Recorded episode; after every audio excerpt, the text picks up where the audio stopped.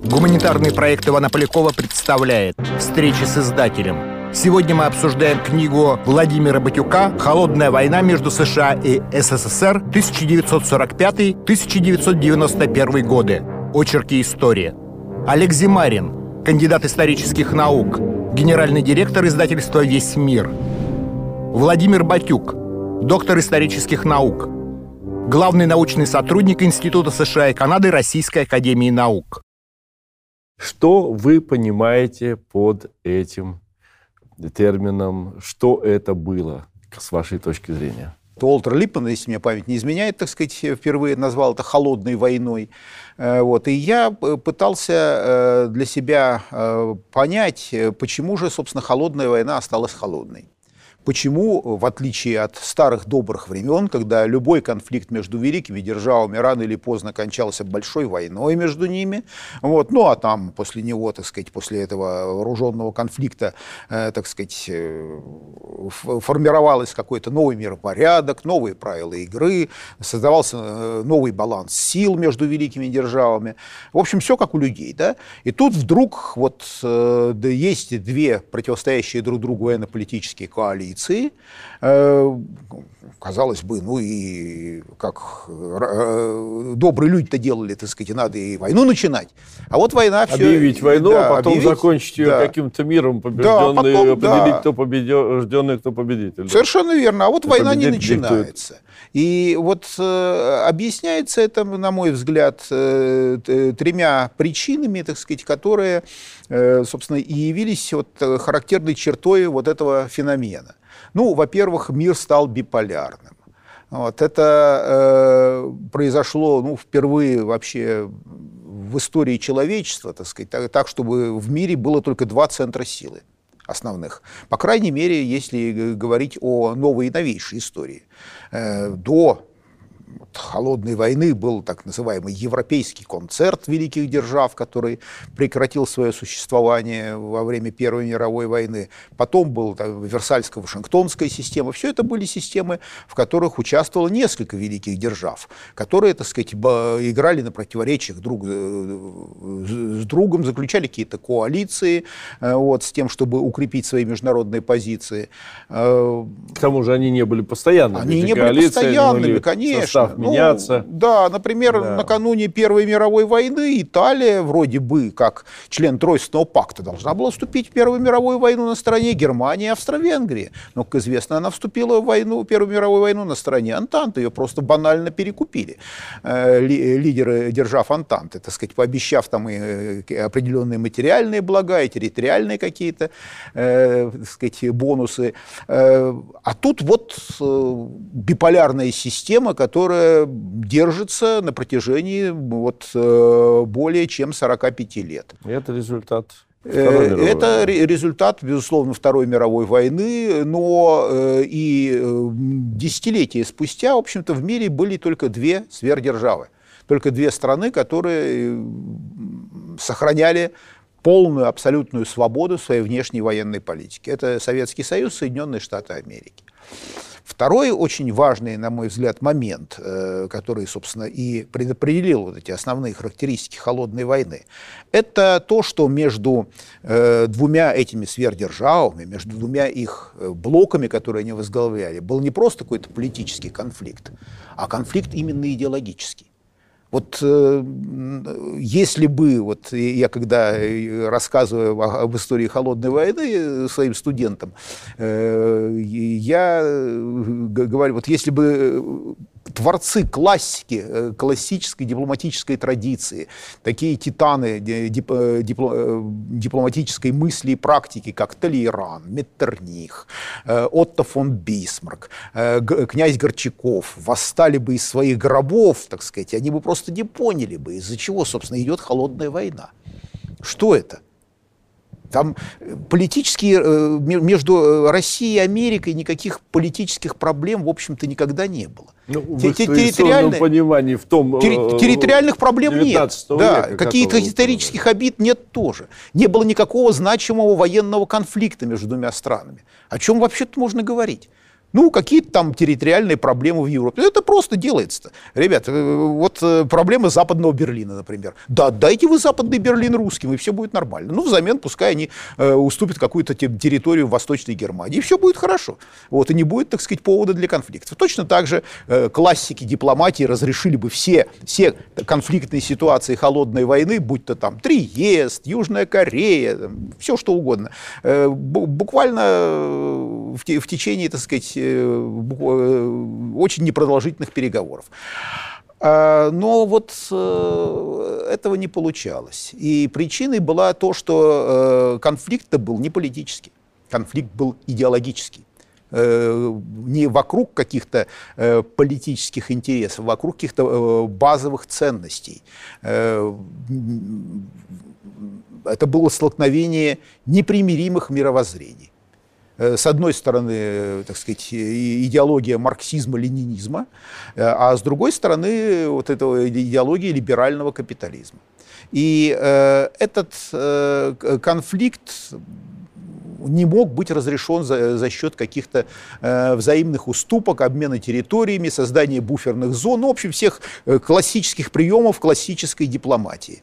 И, наконец, вот третий важнейший, на мой взгляд, фактор – это фактор появления абсолютного оружия, ядерного оружия.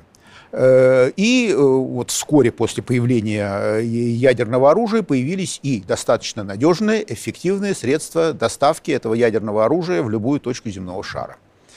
Вот чем, что означало вот появление ядерного оружия? Э, она, э, ядерное оружие ломало известную формулу, в соответствии с которой война – это продолжение политики другими средствами. С аналогичной проблемой столкнулись и, э, опять-таки, у нас, в Москве, когда вот столкнулись вот с, этим, с этой ситуацией, когда чем больше ты наращиваешь так сказать, средства вооруженной борьбы, тем менее вероятной становится их применение в ходе реального военного конфликта. Потому что это будет так сказать, э, глобальная катастрофа. Э, собственно, э, только вот после Карибского кризиса, вот здесь вот, так сказать, на обложке видна там фотография, так сказать, один из эпизодов этого самого Карибского кризиса 1962 года, когда ну, мир оказался на волоске на, на грани э, глобальной катастрофы. Э, вот только после этого действительно там вот произошел окончательный перелом. Э, и в конце концов Москва и Вашингтон пришли к совершенно вот этой парадоксальной ситуации, когда, собственно, их выживание, так сказать, зависит от диалога с вроде бы непримиримым идеологическим и политическим противником. И, а если этого диалога не будет, будет глобальная катастрофа для всех.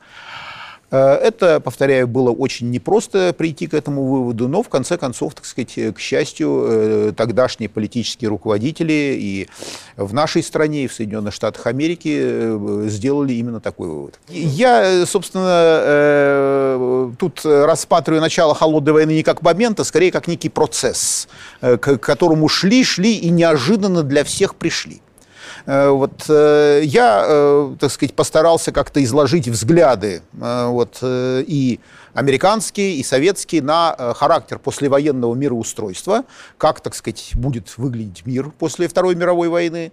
Это были очень разные взгляды. Советский Союз во главе с товарищем Сталиным, в общем-то, исходил из того, что державу победители должны разделить сферы влияния, так сказать, и, э, и чем лучше они их разделят, тем более прочен будет, так сказать, послевоенный миропорядок. В Соединенных Штатах Америки исходили из того, что мир должен быть глобальным, без всяких там сфер влияния для э, великих держав. Вот. И то, что Советский Союз э, отказался от э, присоединения к этому, так сказать, глобализующемуся под американским э, контролем э, миру, это стало для американцев очень сильным разочарованием. Я, э, так сказать, э, ну, привожу тут достаточно в моей книге обширное количество документов, свидетельств о том, э, как э, это все э, повлияло резко негативно на восприятие Советского Союза. Собственно, Все-таки план Маршалла предлагали.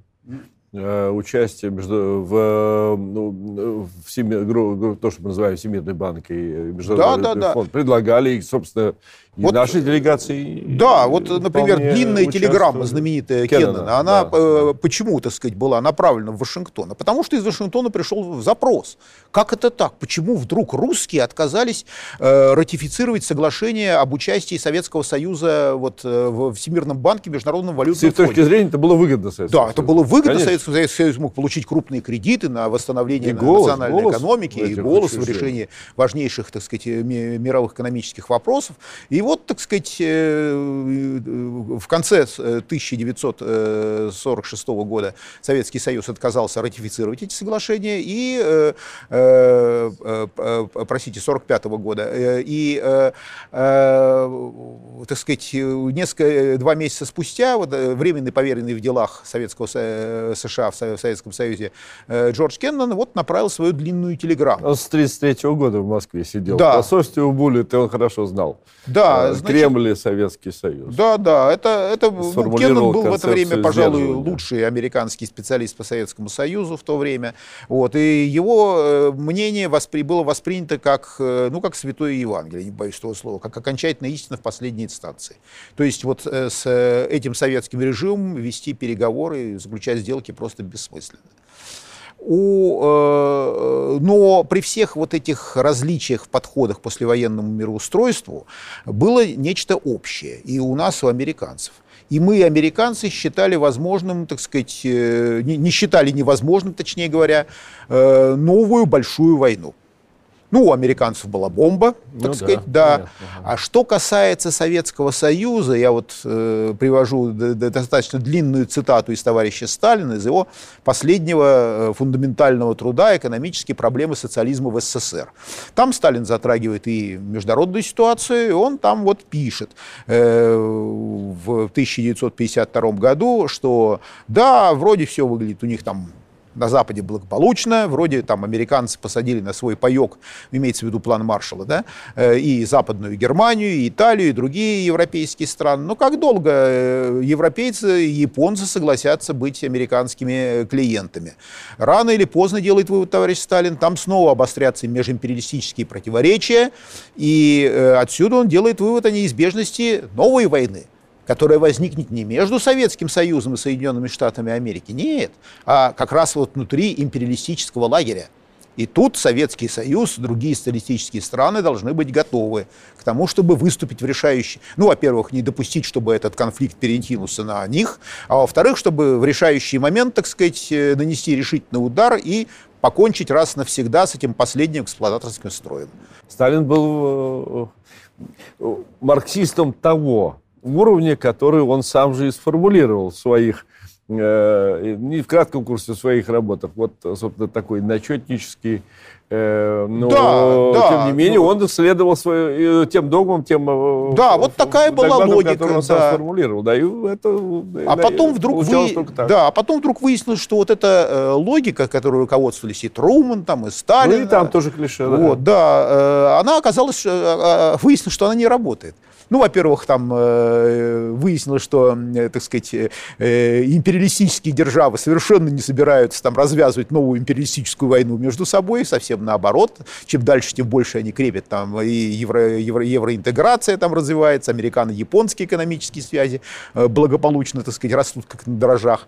А, э, это с одной стороны. А с другой стороны, вот э, ликвидация американской ядерной монополии и вообще очень бурный прогресс, так сказать, ракетно-ядерного оружия в это время, он вот поставил под вопрос вообще саму возможность большой войны в новых исторических условиях. И вот это стало полнейшей неожиданностью для, и, и, и для Востока, и для Запада. Это совершенно не умещалось ни в марксистско-ленинские догмы, ни в представления американских политических лидеров относительно того, как должен выглядеть послевоенный миропорядок. Вот мы вернулись угу. к поиску того, к поиску сторонами того режима, Э, существования в рамках холодной войны без перехода сосуществования, да. без перехода к войне горячей. Да, да, совершенно верно. И вот, э, э, собственно, совершенно не случайно, что вот уже 1953 году, уже после Сталина и, соответственно, Трумана, были предприняты первые шаги по, для того, чтобы найти как-то выход из этого тупика, который с каждым годом становился все более и более опасным. Вот. Ну, вот э, я там привожу цитату из э, Гарри Трумана, так сказать, из его э, пресс-конференции, которую он дал уже после того, как подал в отставку с поста президента в э, январе 1953 года, где он заявил, что э, он, э, он не верит, что у русских есть атомная бомба. Там э, в Вашингтоне там все были просто э, в шоке. Вот. Ну как же так? Ну, э, Москва уже три, провела три ядерных испытания. Об этом подробно докладывали президенту, докладывали о, так сказать, советских разработках в сфере стратегической авиации. Вот. У Эйзенхауэра, который был профессиональным военным, у него не было ни тени сомнений в том, что, так сказать, это, это реальная угроза, и она растет как на, на дрожжах. Ну, Есть как... распространенная точка зрения о том, что э, она распространена особенно в Соединенных Штатах Америки, о том, что вот президент Рональд Рейган, так сказать, своими э, идеей «Звездных войн» напугал там русских до э, потери пульса, так сказать, и после этого вот э, хала, Советский Союз развалился, так сказать, э, советские коммунисты капитулировали и так далее. Это широко распространенное заблуждение, скажем так на, на самом деле э, действительно вот э, советское руководство было... Ну, экономические сказать, на, проблемы напугано. были, конечно. Да, да. Ну, в том числе и порожденные Да, ну, в том числе, конечно, да. Но вообще-то советский народ переживал куда более серьезные экономические трудности, чем те, которые были, скажем так, в 80-е годы прошлого столетия. Главной причиной, на мой взгляд, стало поражение в борьбе идей. Э, к концу 80-х годов э, уже никто в социалистическом лагере всерьез не верил в мировую пролетарскую революцию, э, в всемирное историческое торжество коммунизма. Вот, и это, эти идеи больше никого практически не вдохновляли. И, соответственно, перед жителями так называемого социалистического лагеря встал вопрос, ради чего все это? Ради чего мы там затягиваем пояса, упорно трудимся, при этом живем намного хуже, чем э, наши, так сказать, э, э, Э, партнеры, э, как их теперь принято называть, на Западе. Э, и это, на мой взгляд, стало важнейшим фактором краха и сначала идеологического, а потом и политического краха и Советского Союза, социалистического лагеря. Людям в этом социалистическом лагере надоело быть людьми второго сорта.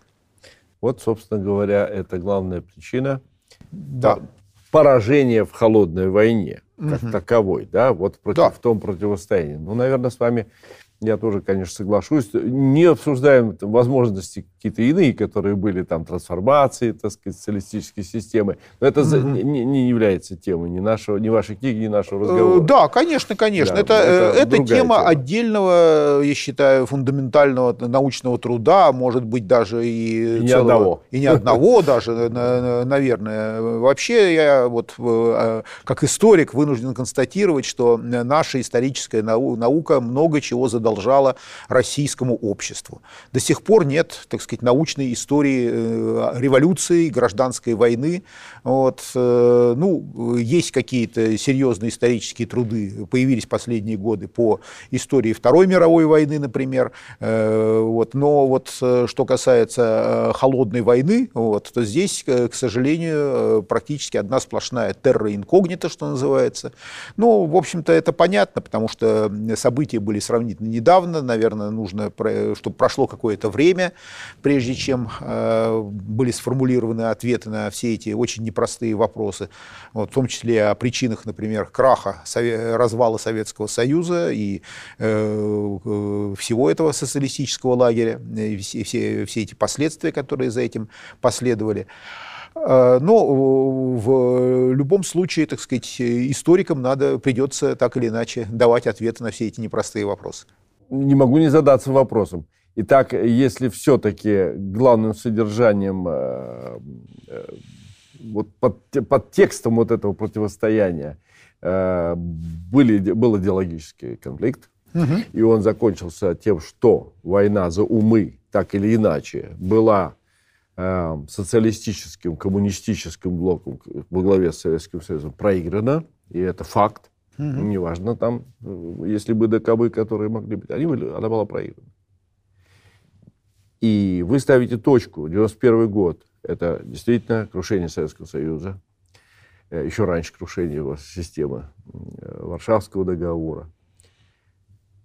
Почему сейчас э, эксперты-международники, политики, как в нашей стране, так и во многих других странах, опять говорят о противостоянии и опять употребляют, правда, не столь определенно, конечно, угу. как э, к этому периоду, но все-таки довольно упорно говорят о новой холодной войне.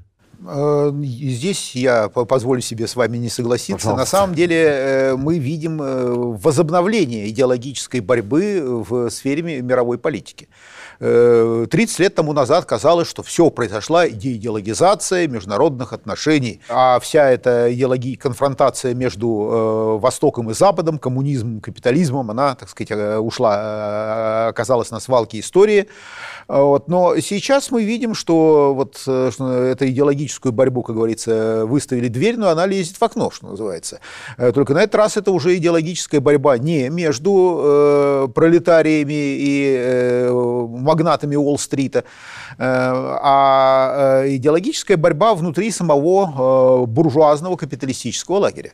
Ну, в общем-то, это... он сам себя так не называет. Э, ну, да, сам это себя он так не называет, так сказать, я просто как, из периода э, как э, старый пионер, всем ребятам пример, так сказать, вот я себе позволяю э, употреблять марксистскую, так сказать, терминологию в этом смысле, я воспринимаю это вот именно как вот конфликт в рамках вот этого самого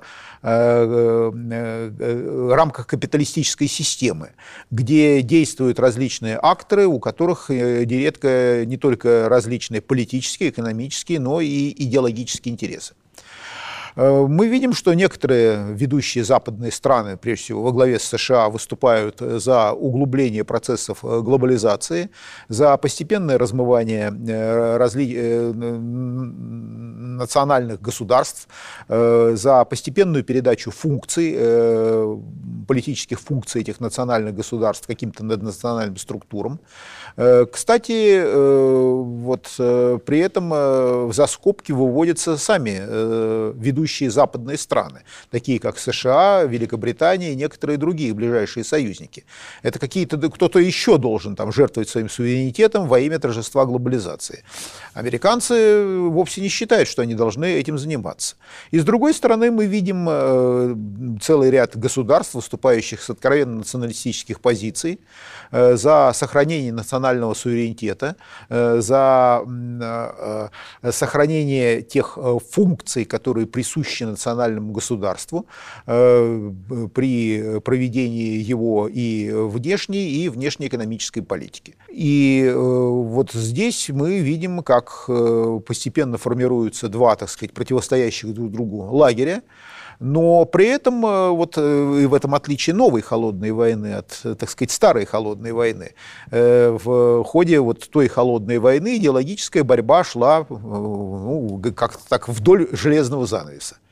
Сейчас мы видим как э, примеры того, как э, идеологическая борьба э, становится фактором внутренней политики в ряде ведущих государств. Ну, например, раскол Британии по вопросу Брексита. Другой пример – это ситуация, политическая ситуация в Соединенных Штатах Америки, вот, которая сложилась в, в результате прихода, прихода к власти Дональда Трампа.